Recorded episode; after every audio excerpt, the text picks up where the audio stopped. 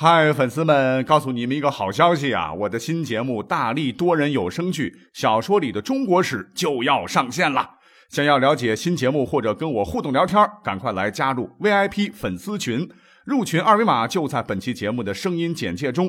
你也可以添加我的小号，拼音大历史加幺零幺 D A L I S H I 幺零幺，然后拉您入群，我在那儿等你。管他正史野史，这里只有大历史，大力讲的历史正在播出，欢迎收听本期节目。历史啊，其实是一个非常小众的内容，目前来看啊，但是为什么我们还会喜欢它呢？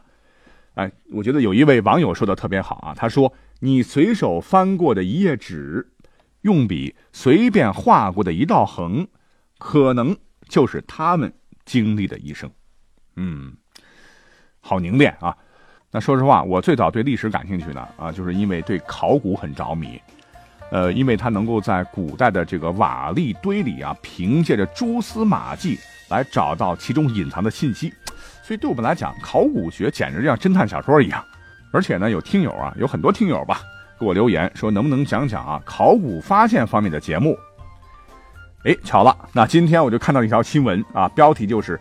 二零一六年度全国十大考古新发现，那看来啊时机成熟了啊。那我们今天呢，不妨就就着这个新闻，来融合一下啊我所能查阅到的历史资料啊，尽量把它讲生动，给各位来做一期历史节目。就让我们在这十个，呃历史考古新发现的项目当中来纵横南北，穿越古今吧。先要说一下这个每年度的全国十大考古新发现啊，各位可能不知道，它被誉为考古界的奥斯卡。那在经过一番演示汇报和评委评议投票以后呢，在四月十二号啊，这个全国十大新发现在北京就揭晓了。国家文物局、中国文物报社、中国考古学会联合就召开了新闻发布会，宣布了这十大项目。哎，我们一一展开来看。那排在第一位的是宁夏的青铜峡鸽子山遗址。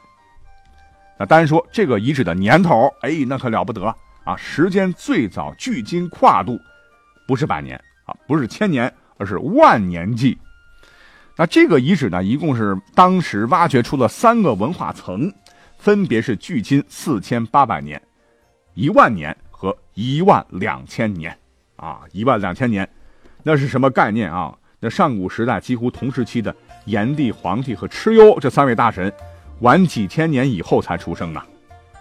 那什么是文化层呢？这是考古学术语了，就是指在古代遗址中，由于古代人类活动而留下来的痕迹、遗物和有机物啊，然后每一层就代表一定的时期所形成的一种堆积层，用来判定一个文化事件。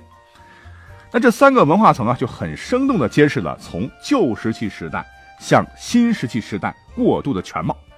那出土的文物很多啦，啊，其中最引人瞩目的就是在。一万年前后的地层中，竟然发现了很漂亮的、精致的鸵鸟蛋皮的钻孔装饰品，和用方解石钻孔的装饰品。那这两种装饰品呢，是中间要打孔的，要串起来嘛？那石头上钻孔，您猜啊，这个方解石的穿孔直径是多少吗？只有一厘米。那这个鸵鸟蛋皮装饰品的直径那更了不得了，你猜多少啊？两毫米都不到，是同时代发现最小的同类型遗物啊，也革新了我们对万年前人类运用复杂技术能力的认识啊！不要以为这个原始人嘛啊，都是用石块打磨的粗笨石器，不如现代人是大脑聪慧、手指灵活、心灵手巧啊！你就说现在吧，给你一个材质硬点的东西，你给我纯手工钻个不到两毫米的孔，那也是大大有难度的哈。所以说，古人真的很厉害。当然，从这些个哈也可以说明，那时的人们呢也是非常爱美的。那他们对于艺术装饰品的追求也是非常有特色的哈，很有格调。那除此之外呢，从这个遗址当中还发现了呈条带状分布的柱洞和数十处结构性火塘啊，也揭示了人们的居住和用火取暖做饭的状况。好，既然说到了做饭，这个鸽子山遗址啊。还有一个重要发现啊，就是出土了数以百计的磨盘和用以研磨的磨棒，这干什么的呢？经过植物考古啊，考古人员从磨盘上发现一些植物淀粉粒的这种残留信息，这都说明这些磨盘是古人类用于进行植物资源加工的工具啊。再结合土壤样品中浮选出的，除了动物的骨骼，还有大量的沙棚、大紫蒿等等这些个可以食用的植物种子啊，都表明，早在一点一万年前，我们的先民们就开始了对植物的利用。那经过考古人员的进一步的工作了哈，我们就可以大致拼接出这么一幅完整清晰的图像，就是在黄沙边、山脚下，泉水汩汩，芦苇摇摇，古人类是逐水而居，佩戴串珠，点燃篝火，美食飘香，歌舞不歇。所以不用穿越啊，我们就通过这些发现出来这些历史遗存吧，可以看到一万年前。这里人类生活的美好的生活画卷。排在第二位的是贵州贵安新区牛坡洞洞穴遗址。牛坡洞遗址呢，发掘了灰坑是七座，用火遗迹是十余处，墓葬是七座，活动面是两处等，还发现了大量的地层关系明确的文化遗物，其中各类型用石头打造的石制品近十万件，骨器约一百件，陶片是一百余片。经过研究分析啊，是首次在黔中地区建立了从旧石器时代的晚期到春秋战国时期的年代序列，为进一步推动该地区新石器时代考古学研究提供了重要资料。啊总之就是意义重大。第三个要说到的是湖北天门石家河遗址。那这个遗址有一个亮点了，就是其中的印信台祭祀遗址啊，是目前发现的长江中游地区。规模最大的史前的祭祀场所，那祭祀场所还发现了很多的这个刻画的符号了，而这时正好是文字的萌芽阶段，那发现的这个刻画符号很可能啊跟部族有关系，祭祀的部落呢需要代表这个部族的符号，那除了刚才讲到的石制品了、骨器了、陶片了哈，那考古人员还发现了精美的玉器啊，像什么虎座双鹰雕、连体双人玉珏。还有玉人头像、镂空的玉佩，都极其极其的精美啊！雕刻工艺呢，是代表的史前中国乃至东亚地区玉器加工工艺的最高水平啊！图片我也看了，那我觉得史前雕刻的哈，跟现在的工艺相比，我我怎么感觉也不逊色嘞？啊，那有兴趣的朋友不妨可以搜搜图片看一看。第四个遗址就是福建的永春苦寨坑原始青瓷窑址，经检测。是公元前十四世纪末到公元前十八世纪中期，哎，也就相当于中原时代的商代中期至夏代中期的瓷窑了啊。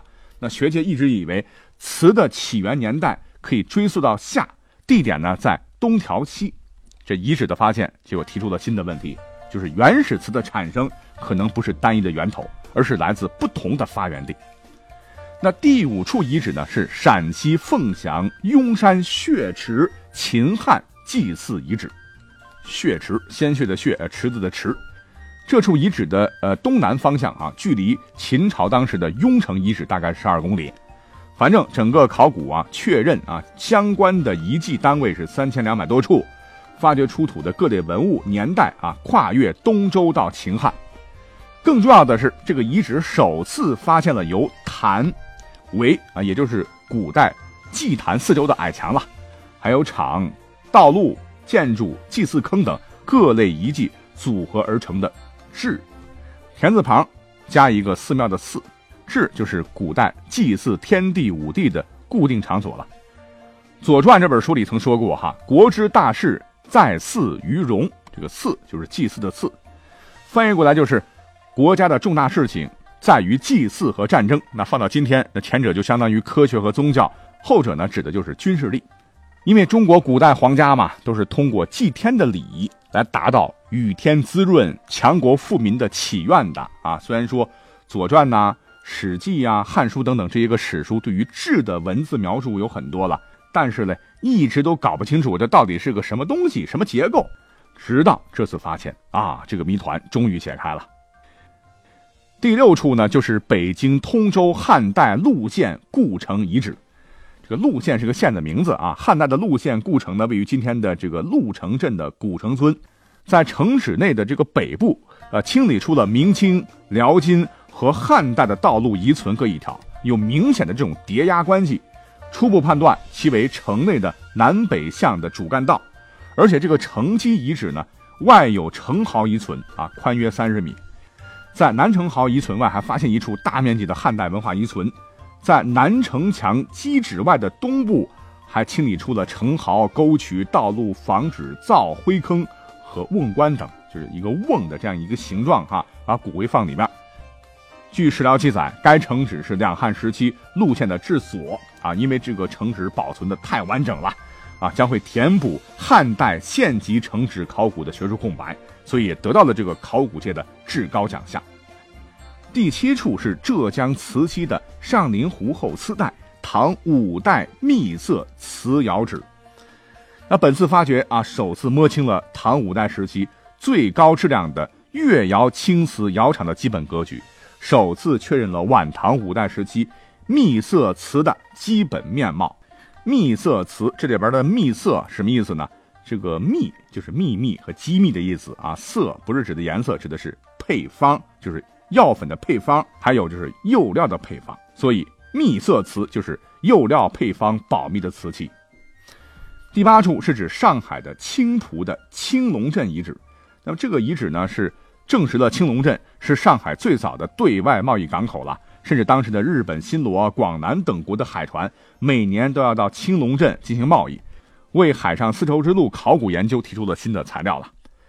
第九处同样跟瓷器有关，是山西河津固镇宋金瓷窑址，是填补了山西地区。无相关制瓷遗迹的空白啊，明确了明确了宋元瓷枕的烧造窑厂了。就是我们可以通过一些图片看到哈，很多的这个古代的枕头是瓷器做的哈，跟现在的蛮不一样。第十处呢，这是湖南贵阳的桐木岭矿冶遗址，因为咱们国家是最早掌握炼锌技术的国家之一，锌啊一种金属了。那本次发现的这个炼锌遗存呢，代表当时最先进的炼锌技术。初步推测，这个遗址开始于明末清初，废弃于清代的中晚期。那这里的炼金的技术和工艺，在世界范围内都是非常先进的。好，那一口气就把这十个说完了。其实呢，还有一些遗址啊，没有被评上这十大发现，但是同样精彩。你比如说啊，新疆的清河三道海子遗址群，是就是三道海子文化的代表了啊。文明的这个创造者，很可能是西方文献中的。独目人，一只眼睛哈，中国文献中的一目国留下的遗存，也可能是欧亚草原最早建立游牧国家的人群之一了。